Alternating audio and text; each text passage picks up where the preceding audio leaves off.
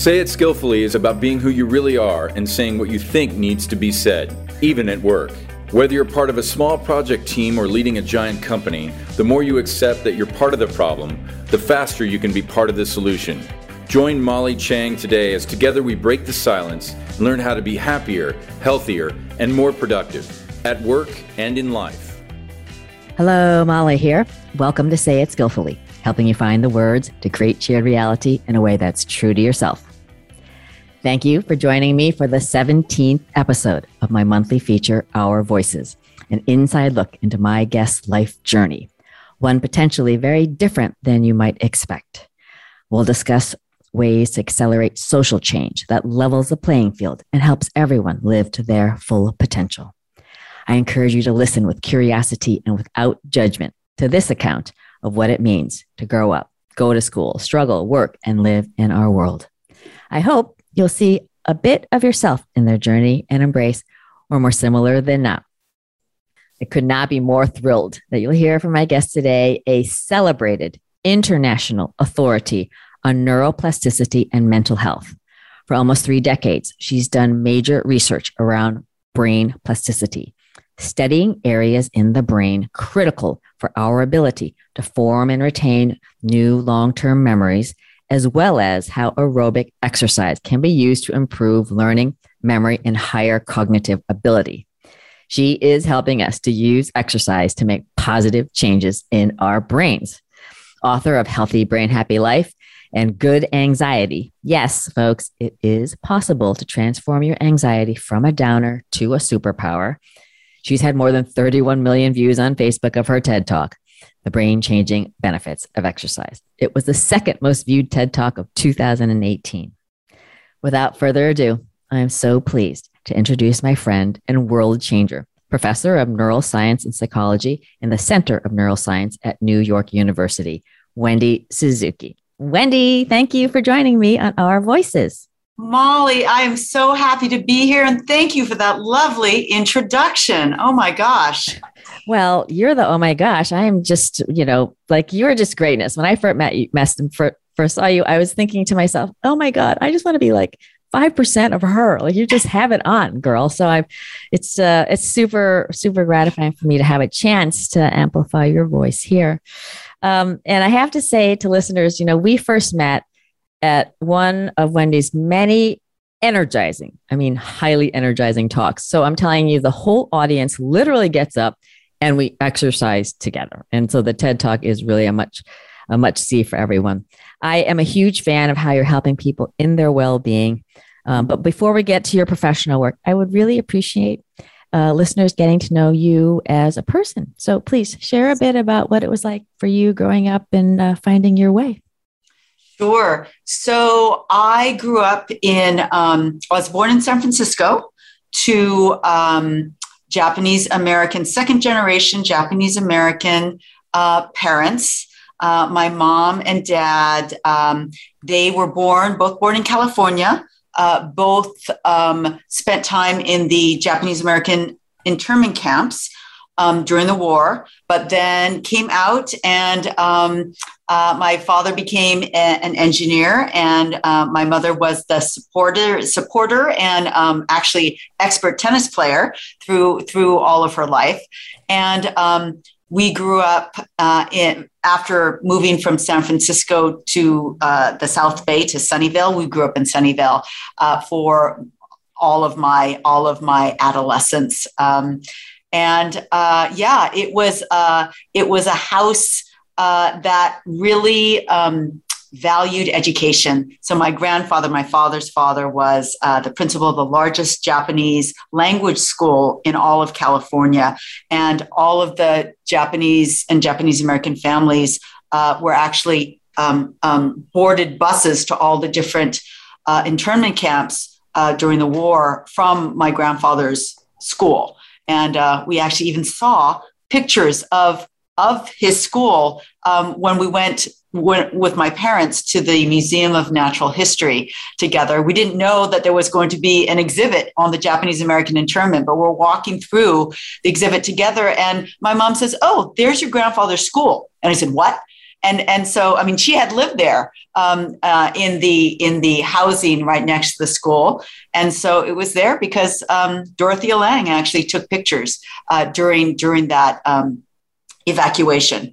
And um, so I grew up in a household that that really revered um, education. Uh, everybody knew that my brother and I were going to college. And uh, so, uh, but uh, growing up, we did a lot of sports. We played tennis, uh, followed my mom's st- footsteps into tennis. And uh, my brother was the big basketball player. We played for the Buddhist church in Mountain View.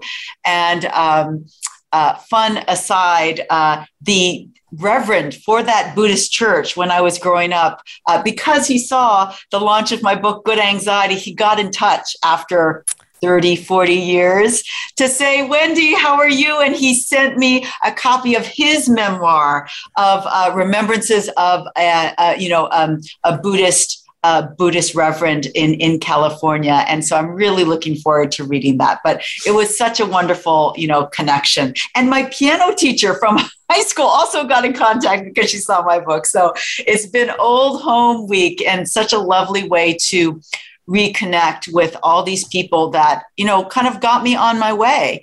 Um, uh, was so wonderful to teach me um, teach me about the arts and and how amazing music was and um, and is and um, kind of teach my brain to read and and appreciate music. And all of that you know social interaction with the buddhist church and all the sports uh, really informed my growing up. And you know i i came to grow up to study the effects of exercise on the brain. If i didn't have those experiences um, those really positive experiences you know on basketball teams and even baseball teams. I didn't like baseball as much but basketball was really fun. Um, you know it, it, it all shapes what you end up doing. Um, so I uh, went to uh, uh, my family's alma mater, which was UC Berkeley, mm-hmm. and so I was so happy and proud to get in there. And um, uh, and I had the great good fortune on the very first day of my freshman year at UC Berkeley to walk into the classroom of an extraordinary um, neuroscientist Marian Diamond. I didn't know it. It was a freshman seminar. I didn't know what I was doing. I just thought her title, The Brain and Its Potential, was so fascinating. Yeah, I wanted to learn about the brain and its potential. And I walked in and I I remember seeing this woman that who, who was so in control, um, uh, not in control, but was was uh, commanded that classroom in the most benevolent way, but she commanded that classroom and she she just made me want to be a neuroscientist. She made me want to study the brain. Um, she brought in a human brain in a hat box and she pulled it out with such, you know, dramatic flourish that all of us freshmen went, because we'd never seen a real human brain. And um, then she told us about the studies that she had done in the 60s showing that the adult human brain could change. If you give rats a big play play space to live in where they had lots of other rats to play with um, their brains would actually get better. And that was the first demonstration of adult brain plasticity. So um, i not only wanted to be a neuroscientist but i wanted to be a neuroscientist just like her. So I, I was so lucky to have walked into that classroom because in one moment i got a role model. Um, I got a, a life direction. And um, I got a role model for both a kind of topic, brain plasticity, and a role model for teaching. Because, of course, I wanted to be a teacher just like she was. Um, just to give you a flavor, um, it's not just me that she thinks that she's a good teacher. Google University goes around and um, uh, has um, uh, videos, all the most popular teachers around the country. She was number two of all the downloads of all the professors. So it's not just me. millions, millions of people uh, have uh, enjoyed and learned from her her dynamic way of teaching, and it really is getting you to appreciate that your brain is you, and so why wouldn't you want to know about the brain? And so I've really tried to to take that with me um, in my teaching. And um, so amazing. I just have yeah. to say it's so amazing. And I am a wannabe scientist. So I'm like even more excited to be hanging out with you because it's just like you're so inspiring. Before we move on, I just want to hark back to the early days with the internment camps and was there any shadow about that? How did your parents talk about it? Were they matter of fact? Was, you know, how did they just kind of roll with it? Because it doesn't feel like there was, I don't know, it just didn't feel like it held you back at all. Well, you know, um, maybe that was their intention. So they never really talked about it. They just talked about, you know, the years that I was in camp. Not that I thought it was summer camp, but but it was um, um, not a lot of details were provided, and so that trip to the natural to the American Museum of Natural, not um, the what's the the Smithsonian Museum about American history. That's where we saw that exhibit together. When I was a postdoc, so I had graduated, um, I had gotten my PhD. It was you know I was an adult by then, and that was one of the deepest conversations we ever had about you know what it was really like and how bad the food was and how it kind of pulled about pulled apart family structure. Because all the kids went and ran around with their friends all day. Um, it, it, it, wasn't a normal kind of home situation because they were some of them were living in horse stalls or, or in barracks. Um, and so uh, they never really talked about it that much. And um, i recently did for simon and schuster that published good anxiety they asked me to do uh, a segment uh, called "The First Time You Ever Saw You" in a book, and I did it. And I the book I chose was uh, a book called "When the Emperor Was Divine" by Julie Otsuka.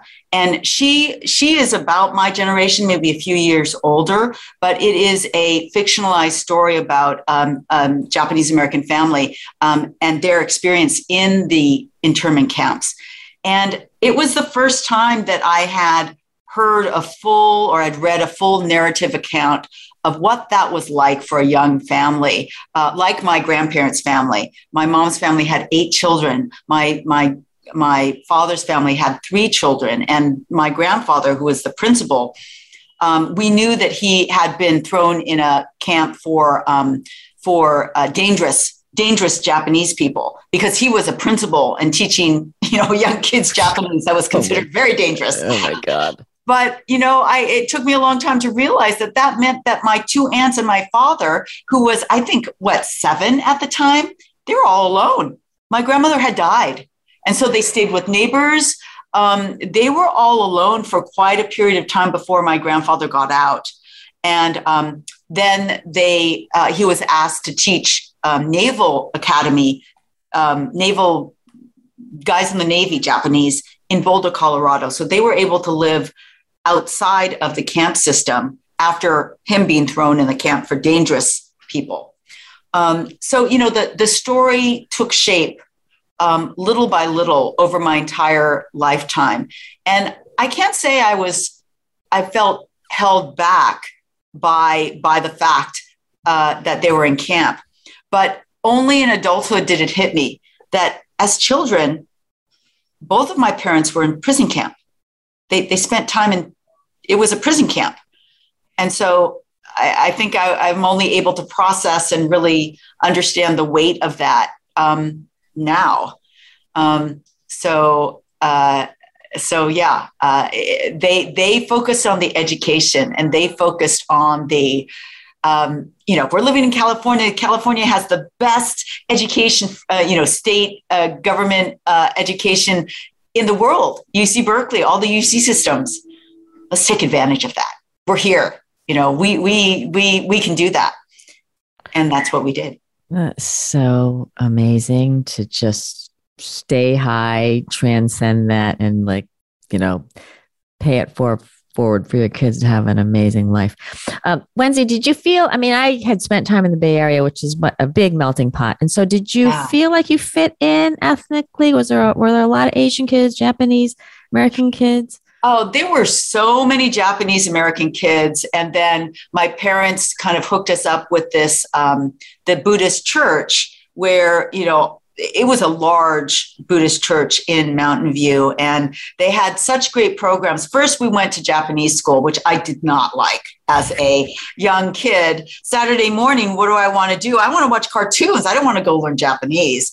But no, I had to go to Japanese school. But then that led to all the different team sports, and, and that was great fun. And it, it really, um, you know, there were just so many um, Japanese American kids just like me, um, uh, third generation Japanese uh, Japanese American. So I felt like I absolutely fit in there, and there were plenty at my high school too, at Homestead High School, which was actually the same high school that Steve Jobs and Wozniak went to.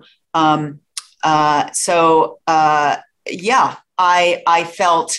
Um, I didn't appreciate how many Japanese and Japanese Americans there were until I went to San Diego to do graduate school, and then I went to New York and and and uh, Washington D.C. Not nearly as many, not nearly a, a strong uh, community, um, but that was that was nice growing up with um, um, within that kind of uh, Japanese American Buddhist uh, uh, youth group uh, organization.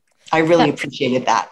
That is so great, and I feel this confidence. You know, you kind of hear about Asians being meek and not able to express themselves. You're so forthright and out there. And it's just just since like out of the womb you've been like that, Wendy? No, in fact, I write about this in Good Anxiety. Um, one of the things that I realized when I wrote this book is that I was an anxiety denier or, or a hider is probably a, um, a better word. Uh, I had a lot more anxiety when I dug into my own anxiety than I admitted to myself before I started writing the book. So before it's like, oh, anxiety is uh, definitely uh, lots of people, not not be me, but lots of people have anxiety. Let's let's look at this. This is a great topic. And then I started getting into it. It's like, oh my God, I have a lot of anxiety. And in fact, my oldest anxiety that I've had since uh, I was a little girl is um, social anxiety. I was a very, very, very shy, awkward wallflower of um, a, a girl growing up. Um, smart, but I, I had, you know, I had a hard time asking questions in class because I was, um, I was afraid of being wrong, like all students. they don't want to make a fool of themselves. And I had many years of that, you know, irrespective of what my GPA was, it, it, it's a fear that's part of social anxiety. And of course, I've now I'm a speaker and I'm a professor, and I, I you know, I have a lot of I have skills. I have skills now. But the truth is, I've I still, um, particularly in social situations, not in work situations, but you know, um, I still I still revert back, and it's like, oh yeah, there's that anxiety again. Um, but it was a decision that it was a lot more fun to to to have my voice heard than than not. And i developed those skills to speak up in the classroom. And at first i was just imitating marian diamond my my professor but then it became me. And so and then i applied it to more and more places and i did more talks moth talk. I did the ted talk of course that came a little bit later but um, I, I was in fact, every undergraduate course that I taught at NYU helped me get more and more confident in in um, you know taking charge of that classroom, um, directing that knowledge being conveyed from me to them, and so I developed my skills in the classroom. Thank you for sharing that, folks. Everyone's paying attention. Okay. You're not born this way. You can work at it yeah. and, and really grow. Okay. Before we get back to the anxiety topic, because we're excited to unpack that.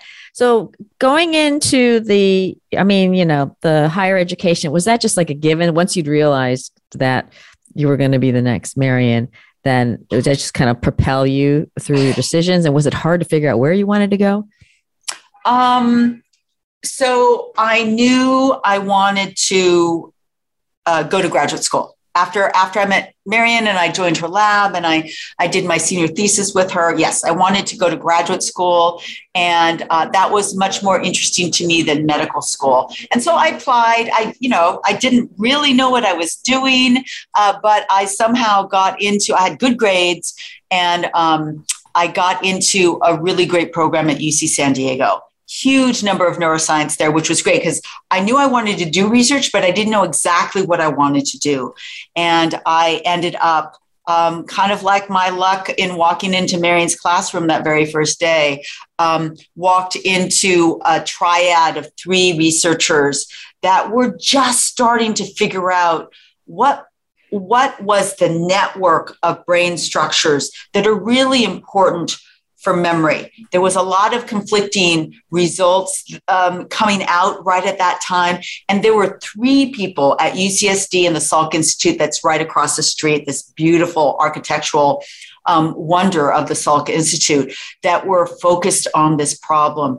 And you know, I realized that that part of your success in graduate school is the moment that you arrive. And is there that key question that you can glom onto and, and make your own? And I found one. And mentors that that really led me through and and let me kind of shine and learn from that experience and um, it was a discovery. I, I, tell people that i miss those early days of going to science meetings when i first got to graduate school because people would get up and yell at each other no that's not how it is. The, you did that experiment wrong. You did that experiment wrong.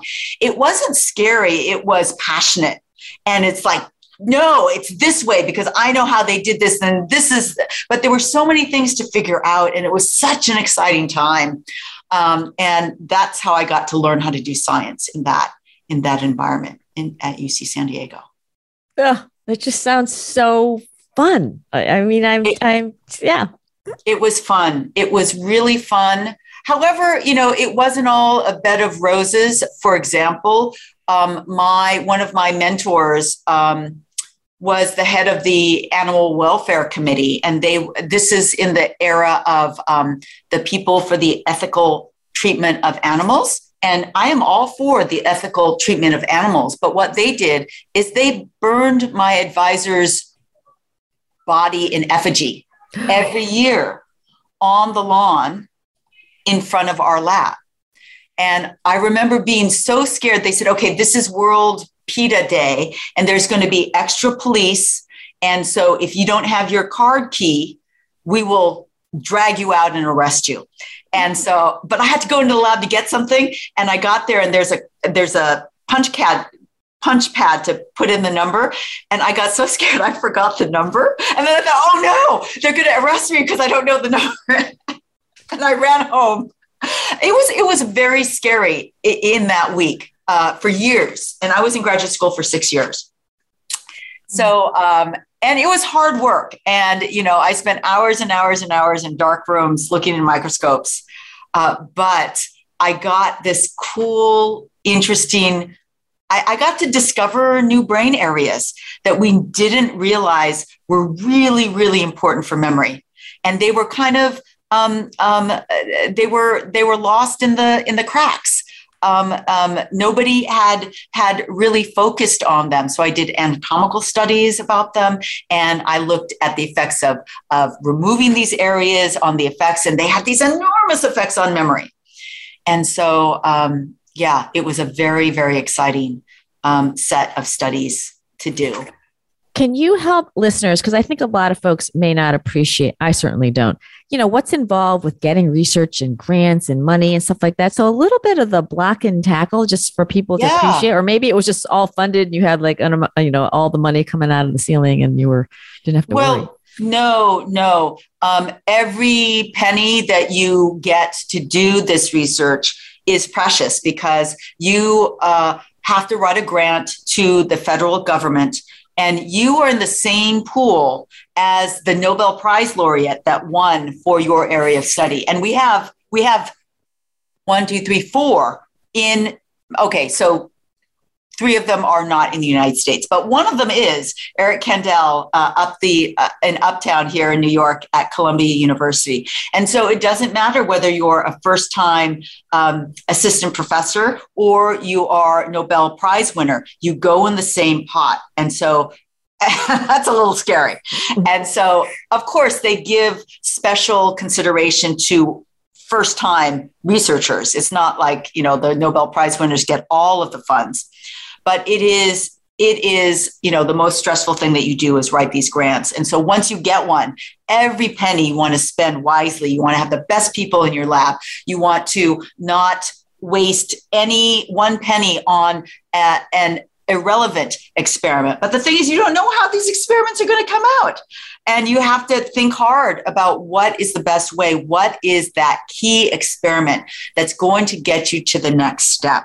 Um, and so, as a graduate student, when I was doing those studies at UC San Diego, I didn't have to worry about that. It was my uh, supervisors, the, the heads of the labs that, that worked really hard to uh, get those grants, and they were well funded. And so um, so I felt very privileged, but I learned I, I, had to learn it the hard way, like everybody else, when I got my own lab. And then you realize the weight uh, of um, the. It's like fundraising if you're starting a startup, and you have to go out to your VCs and you have to make your pitch, and you have to compete against all of the you know pelotons and the you know fitbits out there that you know pave the way and uh, but you have to convince them that you have the best idea. And um, it's very much like that. How did you decide to go off and do your own lab? And that that's uh, that's your own little company. Uh, so that was an obvious that that took no decision. So um, if you take the conventional route uh, of graduate school, um, all of these teachers are are training you to become the next great scientist in academia. So that's what I wanted to be. I wanted to go and not uh, kind of carry out the experiments that they had written in their grants. I wanted to write my own grants, run the lab, and decide on the direction of my own lab. That was that's the conventional uh, route. So I was very very conventional for the first 25 years of my career um, uh, first, you know, getting an undergraduate degree, going directly to graduate school, six years there, four years as a postdoc at NIH, and then directly into a um, faculty position. So you can't get more conventional than that for for academia, and um, and I loved my those first, you know, I would say 15 years at NYU, um, doing exactly that.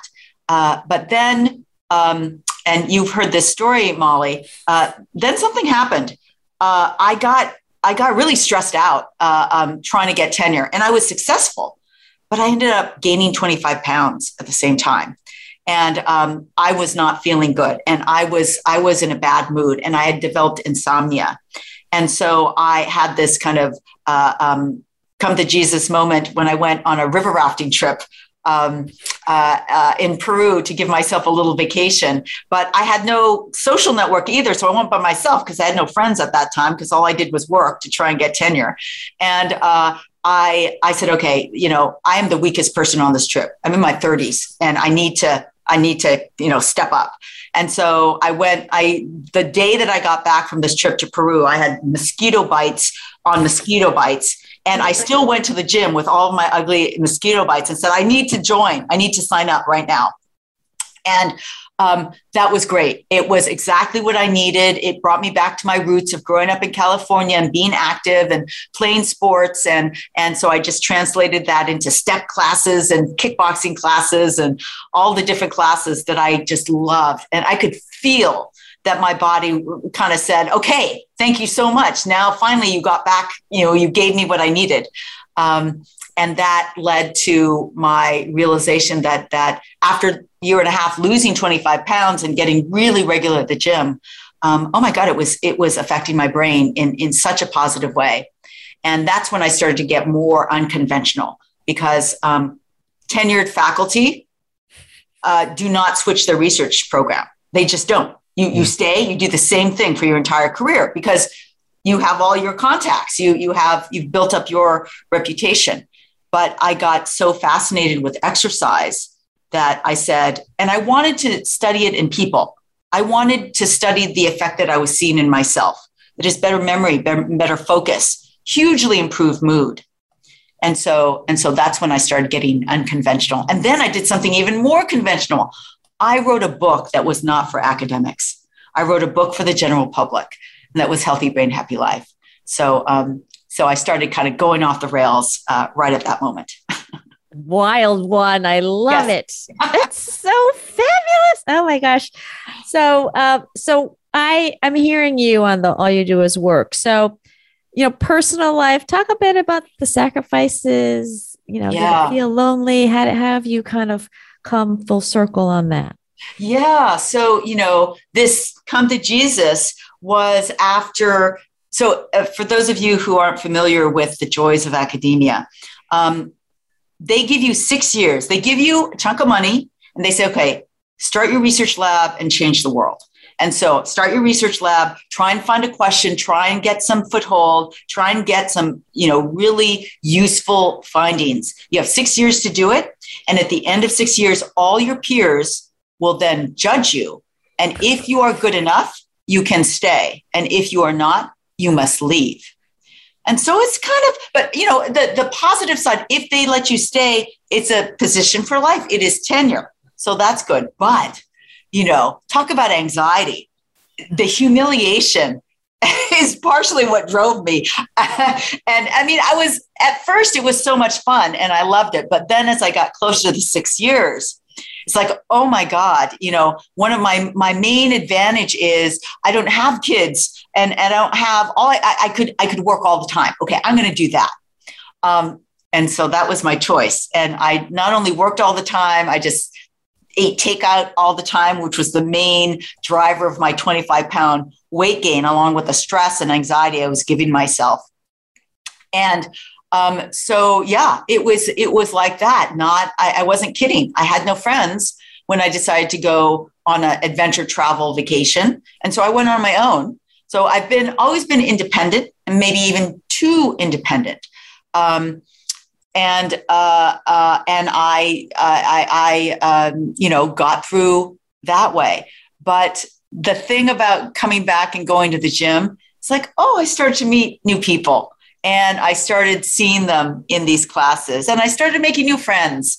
Uh, at the gym, and um, I kind of, you know, learned learned how to d- develop a, a, social life at that point, and um, um, and started to study this this uh, topic I was passionate about, um, and so it was. Um, uh, but actually, the the the other thing that drove me to study exercise is it wasn't all happy and oh look at what it did for my brain. That was absolutely part of it. But at the same time i was noticing all these brain benefits in myself. Um, my mom called me right at that moment and said you know your dad isn't feeling well and he got lost driving home from the 7-eleven where he goes to get his afternoon coffee every day for the last 20 years and that spatial memory is dependent on the structure that I was studying in my lab, the hippocampus, critical for memory. And I knew that was a sign that he could have not only dementia, but possibly Alzheimer's dementia. And um, as I as I got them the best neurologists that I could find, and as I had you know my my regular calls because I was in New York by this time, New York University, and they were back in California in Sunnyvale. I noticed that all the things that had improved in me had diminished in him. His memory was terrible. His focus was terrible. His mood was terrible because he knew that he had terrible memory and attention. And he was a he he was a very smart person. He knew that that something was wrong. And um, so I realized that all of the exercise effects is not only just a not just but a cognitive enhancer for working working stiffs like me, but could be a long term protection for brains like my father's brain. Um, maybe not when he was late 70s when this happened, but um, uh, for earlier. And certainly what I was doing for my brain, which is regular exercise. So there were a number of things, both happy and sad, that drove me to want to study the effects of exercise on the brain. wow. That's very deeply personal. Uh, so, you know, I, I just I, I, wouldn't have enough time. Okay, so let's let's unpack this topic um, since we're there for folks about you know the exercise, what people can do. You know, this latest book with anxiety. You know, it's a little mini lecture here, folks. You get to listen to Wendy's high points. So, you know, seriously, I, I'd love for you to share um, and you know it'd be be really wonderful to just start to open people's eyes because I think so much of our well-being, you know, we can control way more than we think, Wendy. Yeah. And so I think I, what I love about your work, it's so empowering. It's like you mm-hmm. can do yeah. it. Yes. Yeah. Um, you can do it. You don't need fancy clothes. You just need to move your body. And the things that um, kind of, I had to do a 30 second lecture uh, um, uh, this morning off the cuff. So I'm not going to do 30 seconds, but let me do a minute. Okay, here's the challenge. So here's what you need to know about the transformative effects of exercise on the brain. One, every time you move your body, you are releasing a whole range of neurochemicals in your brain. I call it a neurochemical bubble bath that you give your brain. And those chemicals include things that you've heard of serotonin, dopamine, noradrenaline. They are increasing your positive mood states. They're taking away your anxiety or diminishing your anxiety, depression states, uh, hostility states. And um, there are other good things in there, like growth factors, that are overall really good for your brain. So every time you move your body, go take a walk outside, go up and down the stairs, walk around your dining room table. That is helping your brain. Now, let's imagine you give your brain this wonderful bubble bath regularly, not just one one off, but regularly. What this does is it gives your brain growth factors on a regular basis. And those growth factors go straight to your hippocampus, critical for long term memory. And it does something truly extraordinary. It stimulates the birth of brand new brain cells in your memory making area of the brain. Now, how many of you want a better memory, and a bigger, fatter, fluffier hippocampus. I'm imagining all of your hands are up right now because my hand is way up. And so this is what regular moving your body does. It will grow new cells in your hippocampus, make it bigger, fatter, fluffier. And as an extra bonus, it also improves the function of your prefrontal cortex, not by growing new cells. Um, it looks like uh, those areas you get more connections or synapses. So imagine these two areas growing as every single time you move your body. And it doesn't matter whether you're 15 or 55.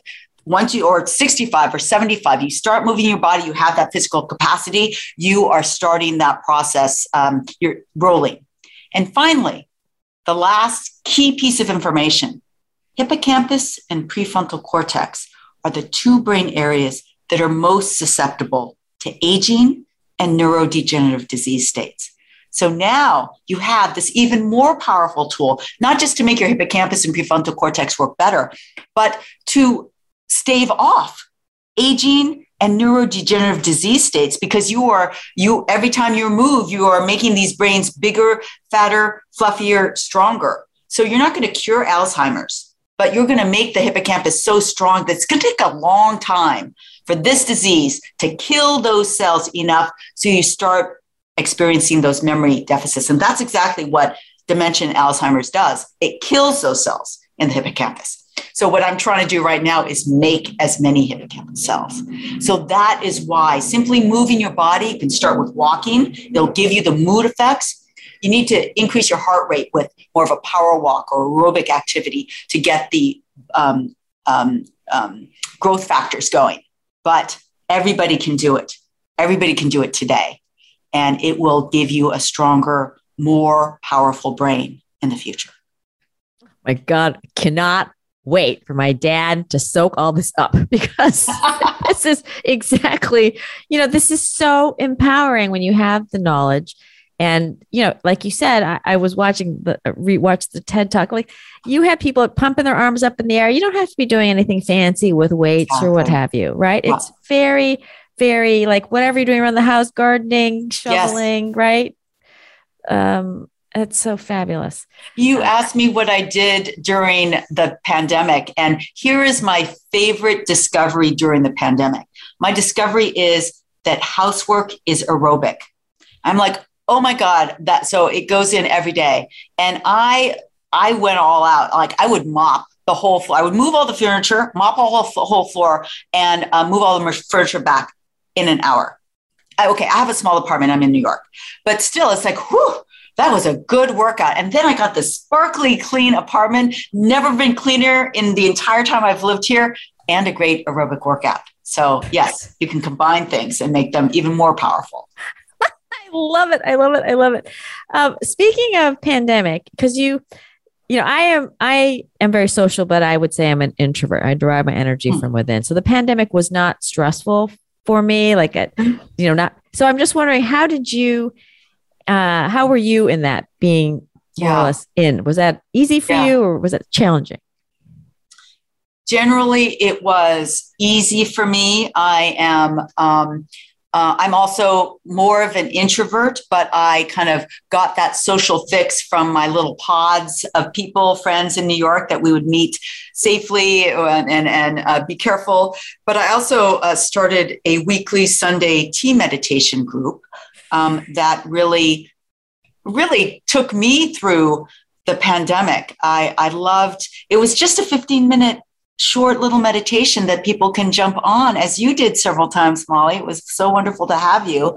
And um, that that was my lifeline and the only bad thing, of course, is my worry. My mom was, you know, by herself uh, by that point in um, Sunnyvale, mm-hmm. and um, she's very independent. She she got a lot of growth factor from all the tennis that she played, and so so uh, she's very independent. But you know, it was scary uh, to have her, and and there's family there too but still it was uh, a little scary to be so far away and no airplanes going you know what if there was an emergency um, oh, that's not true. There were there were airplanes going, but I did I really didn't want to ride airplanes. You know, early on in the pandemic, that was just so scary. Um, so some scariness, like everybody, but but um, the the the working at home part. I I learned a lot. I got a lot of, out of it. I, I, felt like I was very productive, and I um, I ordered my day so it wasn't all work. Um, and I had my tea meditations and workouts and and um, um, kitty cats and all of that to help me. yeah, no, I did. I loved the meditations. It was really great for you to pull people together, and it was so. I found that a really great part of the you know the pandemic we wouldn't wish upon anyone that just people could come together and just see them see others for who they were i felt I felt an openness um, and much less judging. I think everyone was a little bit more raw, and and uh, yeah. I think that made us more human, which was amazing. Uh, so okay, the oh my gosh, time wise, okay, the the latest um, the the area of the work that you're on now, this mm-hmm. latest book, share with listeners um, gems from that. So let me kind of walk you through. So it's called good anxiety. And um, first, just definition why is anxiety good exactly? Um, anxiety is good because evolutionarily, anxiety evolved to protect us. Um, it is protective, it is actually essential for our survival and um, imagine a lion coming at you that um, anxiety caused by the vision of the uh, lion and and then that fight or flight response uh, that that either you know makes you decide to fight the lion or run away is a survival mechanism. And even though you're thinking you know i'm not feeling protected one little iota by my anxiety right now um, it is protective. And the reason why it's not protective is that our volume, collective societal volume of anxiety is way too high for it to be protective now. And so a lot of the book is step one, learning how to turn the volume down on your own anxiety so you can get it in that zone that helps you make give the best talk you've ever given in your life. The best talks I've ever given, I am a little scared before I go on stage. I because that that fear, that anxiety is telling me this means something to you. You really want to do well because of this, this, and that. It is a reminder. If I have too high anxiety, I start losing my words. but if I can kind of channel it at that optimum level, I give great, great talks. And um, uh, so the book is full of tools. There's a whole toolbox section, uh, ways to decrease your anxiety from laughter and why it works to positive self tweeting that came from Lin Manuel Miranda's book about how he positively self tweets in the morning and the evening. I loved that. Um, to exercise and meditation. So something for everybody. So what happens when you turn the anxiety down? Well, the value of that comes from just the general value of understanding what those uncomfortable emotions are for. And what I explain in the book is those uncomfortable emotions teach you about what you value most in life. And um, instead of saying, "Oh God, this I'm just so anxious. I don't. I want it to go away," um, when that anxiety volume is turned down a little bit, you can step back and turn in and ask, well, why am I always scared in this situation? Oh, it become it comes from my lifelong, you know, social anxiety that I've had since I was a child. Okay, if it's that, how can we um, how can we use some of the tools to be creative about addressing it in a different way, coming to it? Uh, creativity is a big part of this book because the kinds of shifts in mindset that I'm inviting people to do at its core take a lot of creativity. And in a sense, uh, people that have anxiety have all of these wonderful opportunities to be creative, to address all of these situations of anxiety, understand it for what it is. You're not going to get rid of the um, uncomfortable feelings because they're valuable, but to approach these things in a different way? Can you take a walk before the anxious situation? Can you deflect to uh, less anxious parts of the conversation so that you can kind of prep for that difficult part? So many different ways to address it. And finally, we get to uh, the secret sauce of the book, which is um, the gifts or superpowers that come from anxiety. And um, I'm going to share one that we set up for uh, in, in earlier in the podcast, and that is um, the superpower of empathy. So I realized this in myself. So this superpower comes from my personal longest standing anxiety, my social anxiety, and years in the classroom being afraid that I was going to say something stupid. So I wasn't going to ask a question. Well, now I find myself in the front of the classroom and I realized that unconsciously, every class that I taught, I always tried to, you know, come early, stay late, uh, answer those questions. So all of those scared students that didn't want to, you know, raise their hand in class could still get their questions answered because I remembered that feeling. I used my anxiety to create a superpower of empathy for my teaching.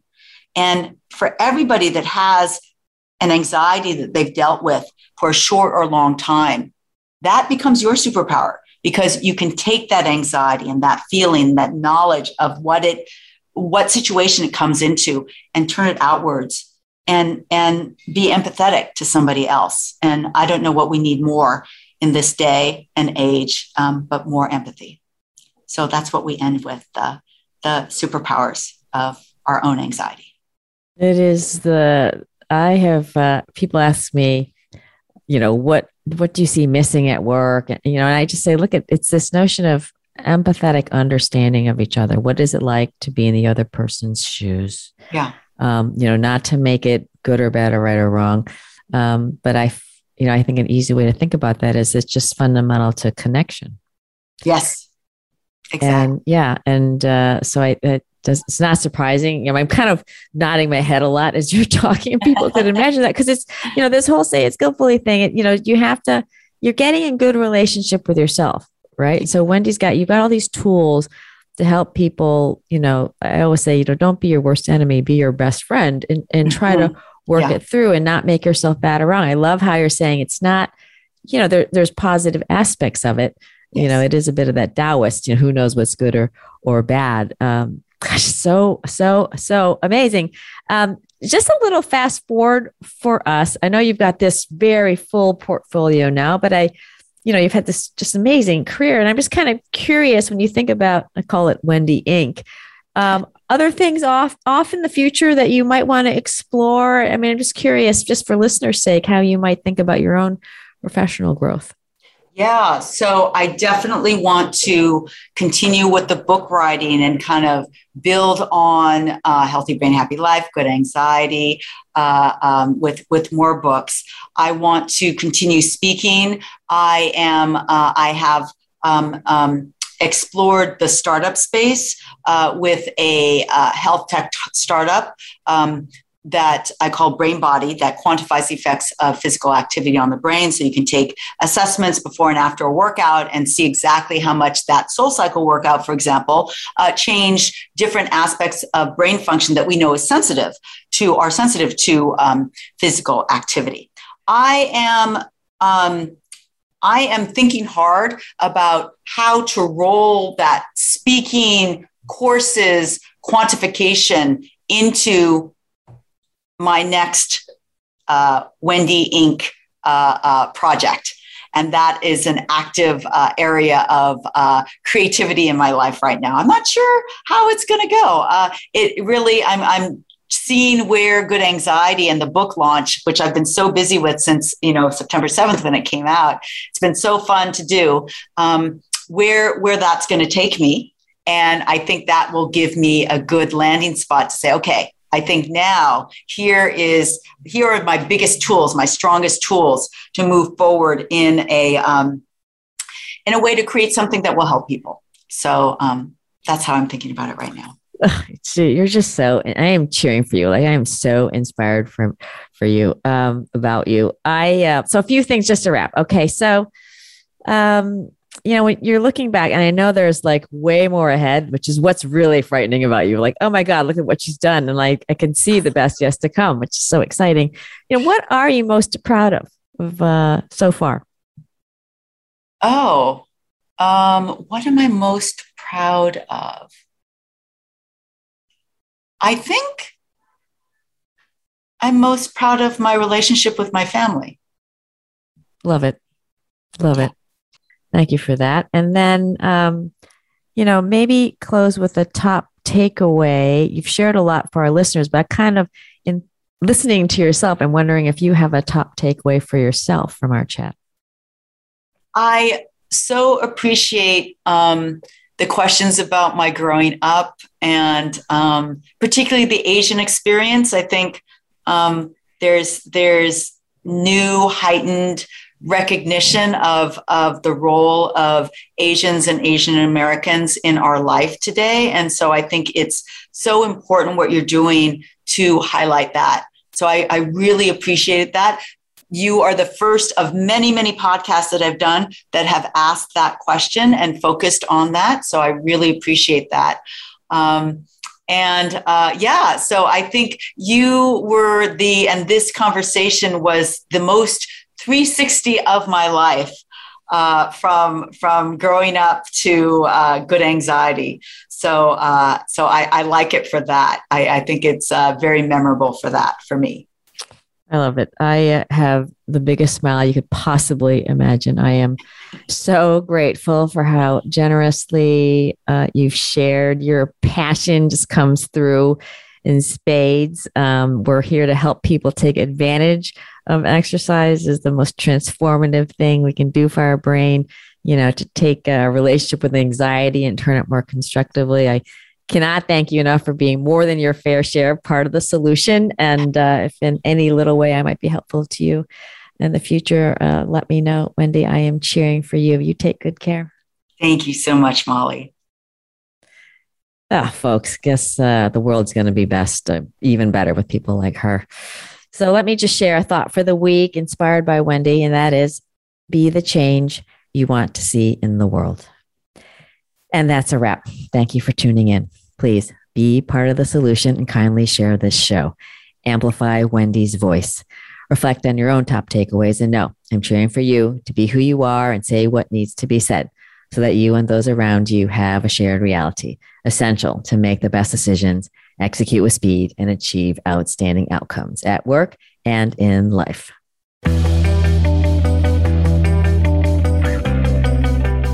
Thanks for listening to Say It Skillfully with host Molly Tschang.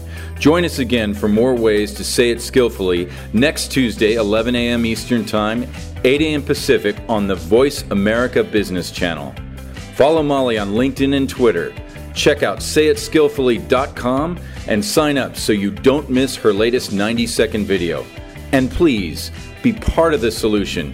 Kindly tell others about this program so they say it skillfully too.